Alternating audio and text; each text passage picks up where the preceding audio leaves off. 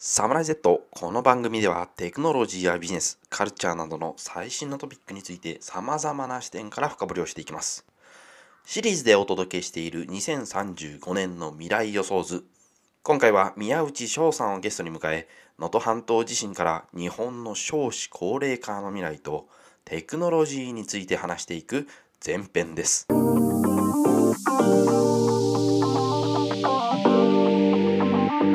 Samurai Z.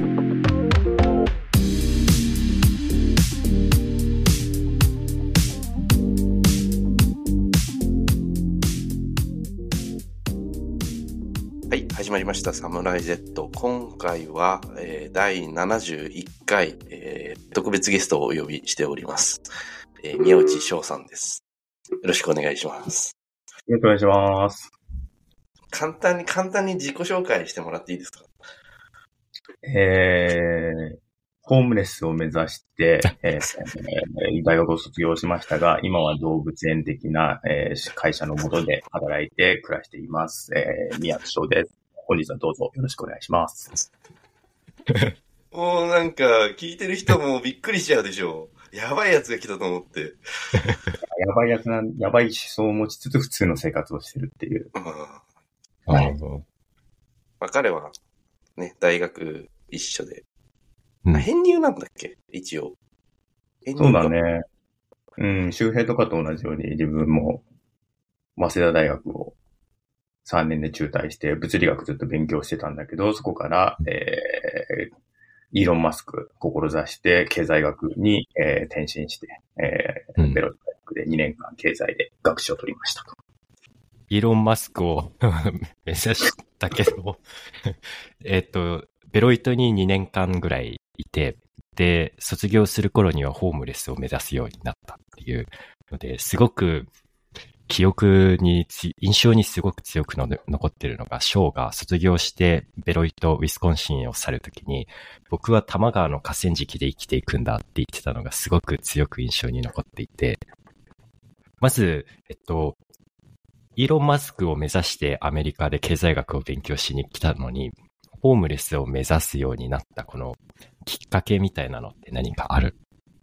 きっかけはね、やっぱり自分でなんかこう、ものを考えるようになって、こう、一般的なまあ社会のもとだと、その結局いい大学に入って、あのいい会社に就職をして、いい給料をもらって、で、まあ起業なりして、っていう、まあそういったなんかこう敷かれたレールっていうか、その条件付けみたいなところがあると思うんだけど、なんかそこを、あの自分として改めて考えてみて、いや、それってなんかこう、ちょっと、あの、動物園チックで、あの、自分には合わないなっていうのが、あの、思って、それで、じゃあ、その人間のもともと生物学的に、その、やるべきことって何なんだろうなって、あの、どうやったら自分の能力を最大限に発揮できるんだろうなって、そういうことを考えたときに、やっぱりその多摩川の河川敷が最適解だというところ っていう感じかな。どうですか？お二人は、その、荒川の河川敷とか、利根川の河川敷と か、どんな感じですか？いや、でもなんか、うん、興味ある、興味ある。僕は、やっぱなんか、その、今最近ってやっぱ生成 AI だった AI が基本的に台頭してくるから、今後やっぱりホワイトカラーの仕事ってなくなってくると思うんだよね。そうなった時にやっぱりブルーカラー、本当に、じゃあ200年前、300年前のなんか人間らしい生活になんか戻っていくような気がする。で、そこではなんか貨幣経済ではなくって、やっぱりこう、なんだろう、その、地域の中で循環していって、まあ、資本主義なんだけど、でもなんか、そのお、お金っていう、この単一の何かこう、うなんだろうな、幻想を追い求めて生活していくっていう感じではないようになるような気がするし、なんか僕としてもそっちをにすごい惹かれるところは。ちょっとあれなのかな？なんかこう、例えばこれまでそのビジネス的なそういったところでお金を稼がなきゃいけなかったですと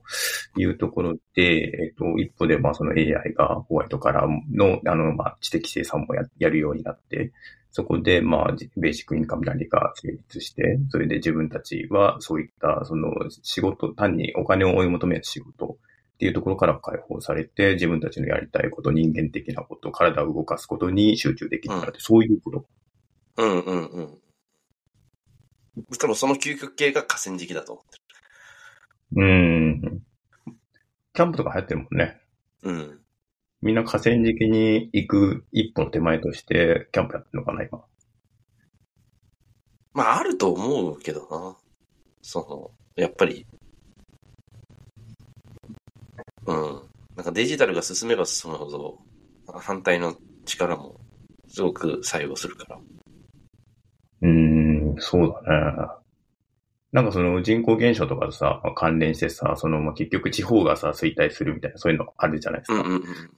まあそういった時に、じゃあ地方って結構そういう、そのキャンプ、キャンプ場とか、まあ、あの、まあ伝統工芸品だったりだとか、まあそういう、その日本特有の文化、東京ってそういうのあんまりないと思うんだけど、そういう地方のものっていうのが、やっぱりその生産地であって、で、そこら辺が衰退していくとなると、あの、まあそういった、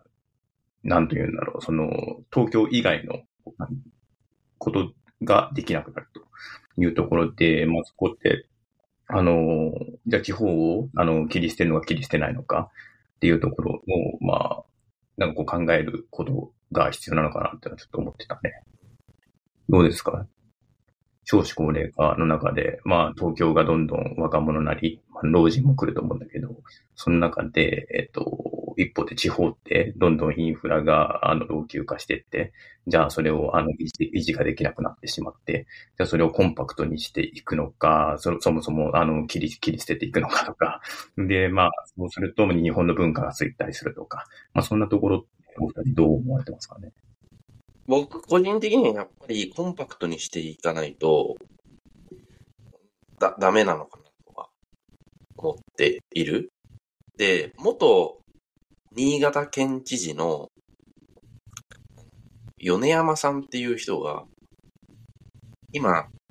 議員やってるのかな確か。なんか X で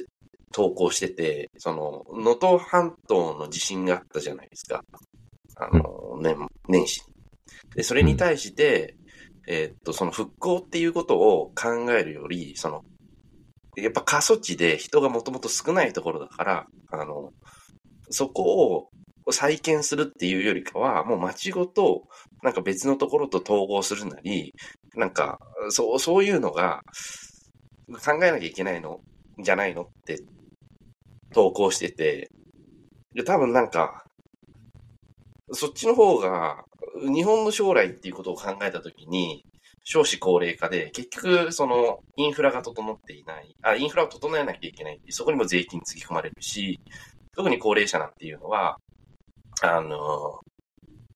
町に行けば行くほど、えっ、ー、と、車が必要だけど、免許返納しちゃって、結局じゃあ動けません。じゃあバスをどうするんですかみたいな、そういう話になってくるから、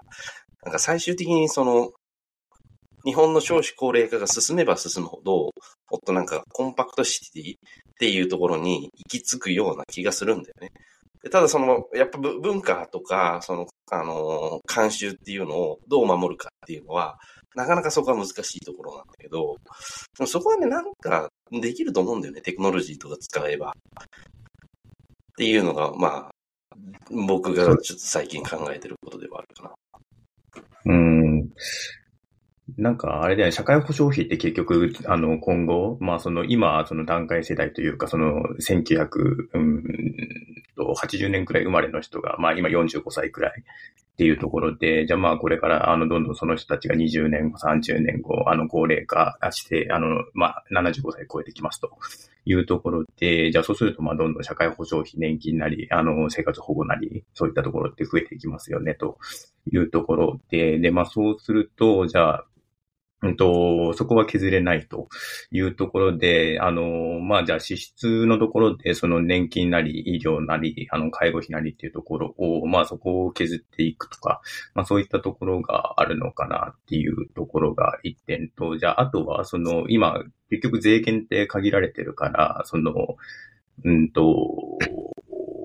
その支出を削ったりだとか収入を増やすっていうものの他に、まあ分配みたいなところがあるのかなって、多分あの税金ってそういうのが役割なのかなと思ってて、まあ結局裕福な人から貧しいところへっていうところで、じゃあその東京とか、その神奈川とか、あとは大阪とか、まあそういったところから、その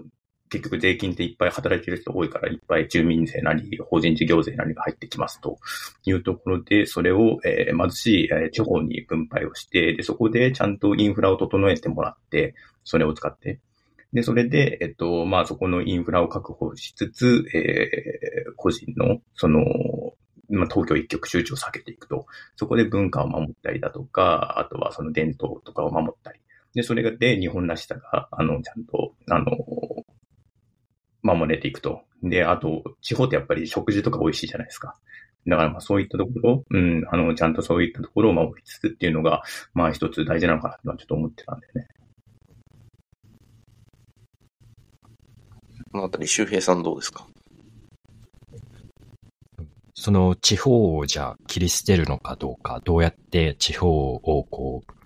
保っていくのかっていう話だったと思うんだけど、なんかそこであの、これから台頭していく人、えー、AI であったりとか、あるいは自動運転の車であったりとかっていうのがすごくキーになってくるんじゃないかなっていうふうに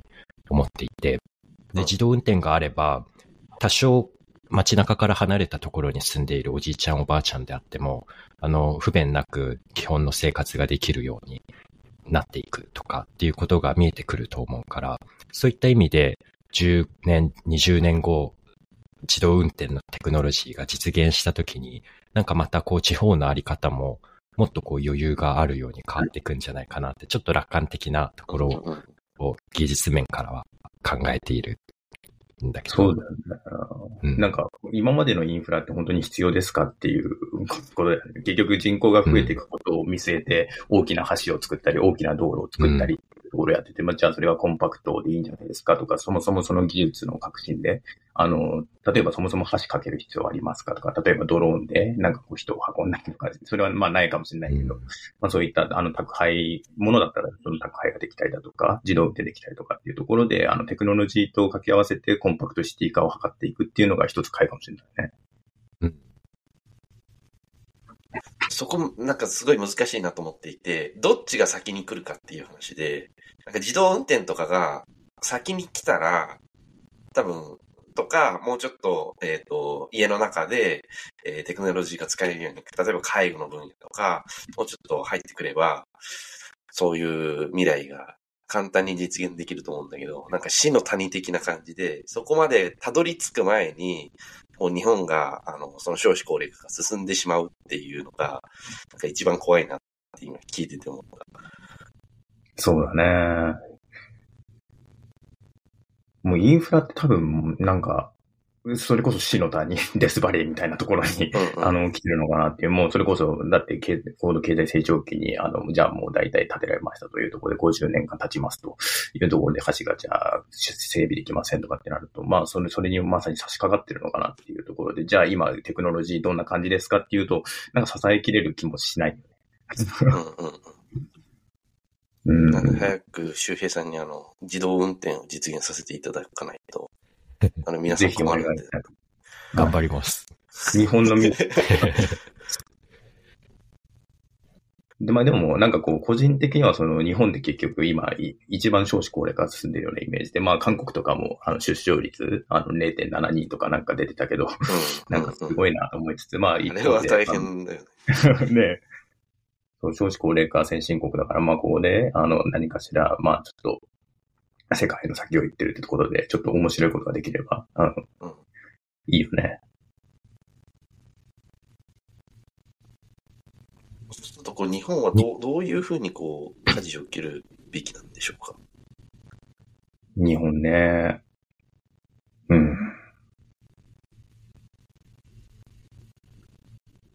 なんかいろいろな視点があるよね。やっぱ GDP とか経済成長っていう面で言ったら、その、まあ経済成長はこれからできないくなるわけで、結局あの、働く人が減るから。まあそれは、いや、まあ AI とかで、まあちょっとそ、下支えはされるのかもしれないけど、そしたらまあ一人当たりの高さをじゃあ、あの、保っていきましょうと。じゃあその一人当たりの豊かさ保っていくために何ができますかっていうところで、じゃあその政府とか、そのどこに注力していきましょうか、また日本のあの産業どこに集中していきましょうかっていうところでいくと、まあ多分日本ってこれまでその高度経済成長期で 頑張ってきたその製造業が結局良かったわけじゃないですか。トヨタなり、その、なんだろうな、インフラの、その、まあ、東電なり、あの、NTT なりとか、まあ、そういったところが、まあ、その、牽引してきましたというところがあって、まあ、そこから、まあ、その、例えば、あの、うちの、うちのメンバー、その、例えば東、京電力で、その、大日本、あの、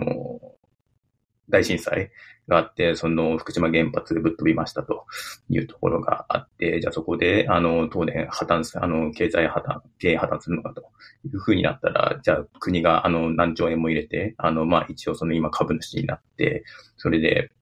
あの、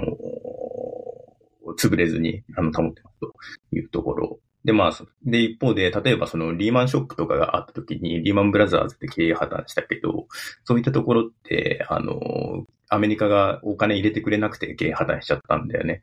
だからまあそういったところで、その大企業へのどうどういう見方をしてるかっていうところが、なんかアメリカと日本とかであるような気がしてて、じゃ大企業を大事にして、大企業って結局政治献金とかしてくれるから、そこら辺で、その、なんかこう裏のところがあるのかなと思いつつ、なんかそういったところを大企業重視っていうところを、まあもちろんその世界に、世界レベルで、その、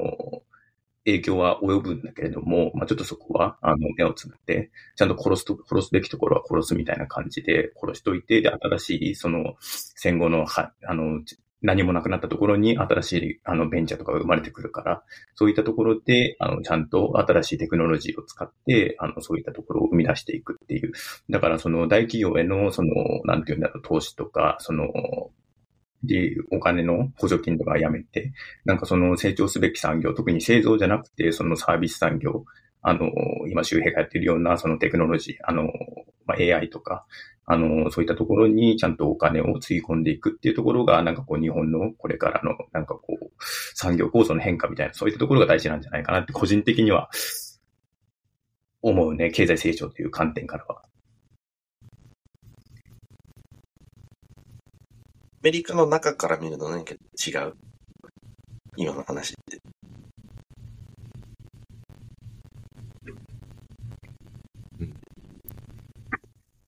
でも大体、あの、今、ショーが言ったことは、すごくこう、合っていると思っていて、その、どうなんだろうね。なんかこう、今までの日本の経済って、こう、ご相談ご総船団方式って言って、やっぱりこう企業をこう国が大切に守っていって、で、こう国として成長していきましょうっていうやり方で、まあそれでいいところもあったし、例えば今韓国を見ると、こうサムスンがもう一大、こう国、国の中で一大の企業になっていて、で、それも、えー、政府がこうバックアップ完全にしていて、で、実際にサムスンが世界で席巻しているっていう、まあ、それでこう成功例もあると思うんだけど、その守りすぎて過去、えー、1940年とか50年とか、もう50年ぐらいこの体制が日本で続いてきた中で、さらさすがにこう、刷新していかないといけないところはあるんじゃないかなっていうのは、よく言われていることだけど、やっぱりアメリカの企業と日本の企業でこう、年齢が全然違うね。日本の企業は100年、200年続いているような企業が、ずっとあるけど、アメリカを見るとそんな企業ってまんざらないっていうところがあって、多分そこの刷新っていうのは必要だとは思う。うん、なんか、よく、その、まあ、俺も読んだことないけど、なんかこう、うん、イノベーションのジレンマみたいなさ、あの、有名になった本あるけど、まあ、あれ、ああいうのってさ、あの、まあ、大企業っていうところが、まあ、その、結局、自分たちの、その、一番大事なクライアントとかカスタマーっていうところの耳に傾き、傾け続けた結果、そのテクノロジーって結局その、結局どんどん品質は上がっていくんだけれども、革新的なものが出てこないよねというところで、そこって、えっと、まあ、そのベンチャー、あの、全くそういったしがらみのない、株主とかのしがらみのないし、クライアントのしがらみもないっていうところで、えっと、まあ、新しい革新的なものを全くそういった声を気にせずに生み出せるっていう、そういったところがやっぱり必要なのかなとはちょっと思っていて、例えばそのデジカメとか、あの、昔そういうなんかみんなスマホ以外にもう一台、あの、あの、首にかけて持ってたっていうところもあったと思うけど、まあそういったところが、まあそれをずっとその画質を画質をっていうところで、もう品質、クオリティはすごいめちゃめちゃ高くなって、まあニッチな産業に、あの、っていうか、あの、非常にそれを欲しがる人も多かったと思うんだけど、一方で、ね、そのスマホとあのカメラを組み合わせて、画質もすごく良くなって、じゃああれでいいじゃんとか、で、コストもかかんないし、あれでいいじゃんってなった人ってすごい多いのかなと思ってて、そういうあの発想が、じゃあ普通のカメラ会社にできましたたかっていうと多分できなくて、そういった、なんだろう、あの、新しい革新的なところが、やっぱり、うん、今必要なんじゃないかなとは思うね。その大企業のその連続の中で生み出すものというよりかは、ゼロベースで新しいものを生み出すことが大事なんじゃないかなと。今、ゼロベースで、日本の中で何かこう、ベンチャーは最近日本の中でも盛り上がってきてるけど、なんかこうすごくいい傾向も実はあるんじゃないかなって思っていて、で、特に Web3 の中で渡辺聡太問題みたいな言われ方をするのがあったんだけど、その、どういうのかっていうと、渡辺聡太さんって実はこの僕らの年代の人なんだけど、起業家で、で、仮想通貨関連の起業をしようとしていて、で、もともと日本で活動していたんだけれども、その税制の問題が Web3 に合っていなくて、で、このまま日本に居続けてしまうと会社を倒産させなくな、させなくちゃいけないって言って、で、結局彼は会社を持ってシンガポールに行って今活動しているんだよね。で、渡辺聡太さんは、その、そこで終わらずに日本の政治家と掛け合って、で、実際に自民党の中で、あの、そういうグループがあるんだけど、で、どんどんこう税制を変えていって、で、で、もともとその倒産をしてしまうっていうきっかけになった税制のシステムもこう変えていったっていうのがつい最近あったことなんだけど、こういうふうにその、ちょっとずつこう変わっている兆しは見えているのかなっていうふうに思っていて。その倒産してしまう税制っていうのは、えっと、にベンチャーをやってるとっていう。えっと、その仮想通貨の特殊事情だったんだけど、その1、2年前までは仮想通貨は年末のこう所持している、えっと、金額に対して課税をしますっていうふうになっていて、それは、えっと、換金をしていなくても所持しているものに対して課金、課税しますっていうことになってたから、その、そうだね。そうそう、100億、200億っていう単位で会社の中で仮想通貨を持っていたら、それに対して何十億っていう課税があって、で、それを払うためにまた仮想通貨を売らなくちゃいけなくてっていう風な、このデススパイラルをこう逃れるために渡辺聡太さんとアスターっていう彼のプロジェクトなんだけど、がシンガポールに、こう、残念ながら日本から出て行ってしまったっていうのがあるんだよね。あ、そのシンガポールとかだと、その保有してるだけの財産に対して、あの仮想通貨に対しては課税はされないっていうことだ。うん、そうそうそうそう。もう普通そう。で、そこが、そう、普通そうなんだけど、あの、税制がこう古くて、で、そこをこうちゃんとこう変えることができたっていうのが去年の出来事で。あ、去年も実際法律が変わったの、日本の。うん。あ、そうその、そう、渡辺聡太問題っていうふうにこう検索すると出てくるんだけど。なるほどね。うん。え、彼自身がその、なんかこう国会とか、国会というか議員さんとかに訴えかけてっていうことなんだ、うん、そうそうそう。うん、で、日本全体で